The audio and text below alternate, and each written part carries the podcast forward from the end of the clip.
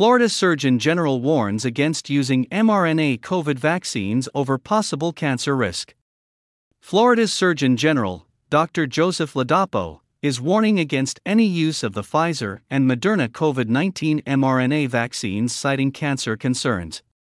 Dr. Ladapo says a Canadian study found billions to hundreds of billions of DNA molecules per dose, exceeding guidelines set forth by the U.S. Food and Drug Administration and the World Health Organization. He sent a letter on December 6 to the FDA Commissioner Dr. Robert Califf and the Centers for Disease Control and Prevention Director Dr. Mandy Cohen outlining his concerns about the high presence of DNA molecules in the mRNA vaccines alongside lipid nanoparticles used to deliver medicine into human cells.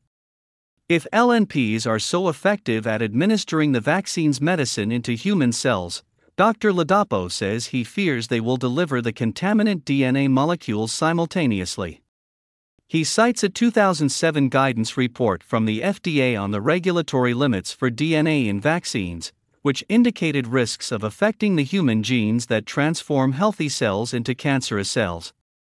The report also discusses the risk of how this integration of DNA in vaccines can lead to issues with the heart, brain, blood, kidney, liver, bone marrow, lung, ovaries, and testes, draining lymph nodes, spleen, and the vaccine's administration and injection site. DNA integration poses a unique and elevated risk to human health and to the integrity of the human genome, including the risk that DNA integrated into sperm or egg gametes could be passed on to offspring of mRNA COVID 19 vaccine recipients. If the risks of DNA integration have not been assessed for mRNA COVID 19 vaccines, these vaccines are not appropriate for use in human beings, Dr. Ladapo said in a news release. He is not calling for a widespread rejection of all vaccines, and instead urges healthcare providers to prioritize non mRNA COVID 19 vaccines and treatment while assessing research into overall vaccine risks.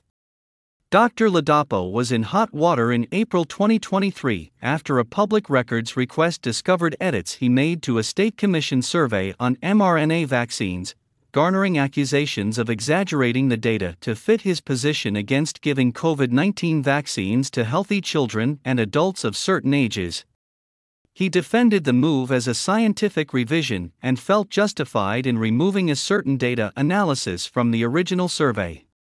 But others have raised concerns with the mRNA COVID 19 vaccines as well, including Dr. Eduardo Balbona, an internal medicine doctor from Jacksonville, Florida. Dr. Balbona has been practicing for three decades and advocates for evidence based medicine that emphasizes preventing disease and maintaining health with education and a deliberative, proactive approach to lifelong care.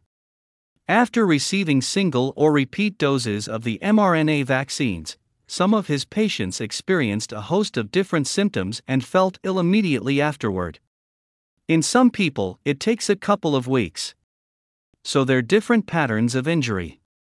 And I would say some people, it's almost an anaphylactic reaction. They have the vaccine, and from that moment on, they're just not well. Often they lose their blood pressure, or they have a crazy blood pressure. It either drops to 70 or goes to 200, Dr. Balbona told the Epoch Times. Several of his patients also developed postural orthostatic tachycardia syndrome, which, according to the Cleveland Clinic, is a condition that causes your heart to beat faster than normal when you transition from sitting or lying down to standing up. POTS is not easy to diagnose because several of its symptoms, including dizziness, fainting, chest pain, headaches, and heart palpitations, can occur over time despite resulting from a common cause. There is currently no cure for POTS, although exercise, physical activity, and a cardiac rehabilitation program can be used as treatment. Dr. Balbona also saw patients with increased blood pressure and others who had developed a hypercoagulable state, which is when the blood coagulates excessively in the absence of bleeding, according to the National Institutes of Health. He was also concerned by the number of men in their late teens, 20s, and 30s who developed pulmonary embolisms without genetic predispositions or pre existing health issues that would cause them. A pulmonary embolism occurs when a fragment, most likely a blood clot, gets stuck in a lung artery and blocks the flow of blood, according to the Mayo Clinic. Other patients developed myocarditis and pericarditis directly after receiving the vaccine, Dr. Balbona said. According to the CDC, myocarditis is inflammation of the heart muscle, and pericarditis is inflammation of the outer lining of the heart. The symptoms of myocarditis and pericarditis are chest pain, shortness of breath, and feelings of having a fast beating, fluttering, or pounding heart. The CDC admits that some patients develop these conditions after receiving the mRNA COVID 19 vaccines, but that cases are rare and that many heal on their own.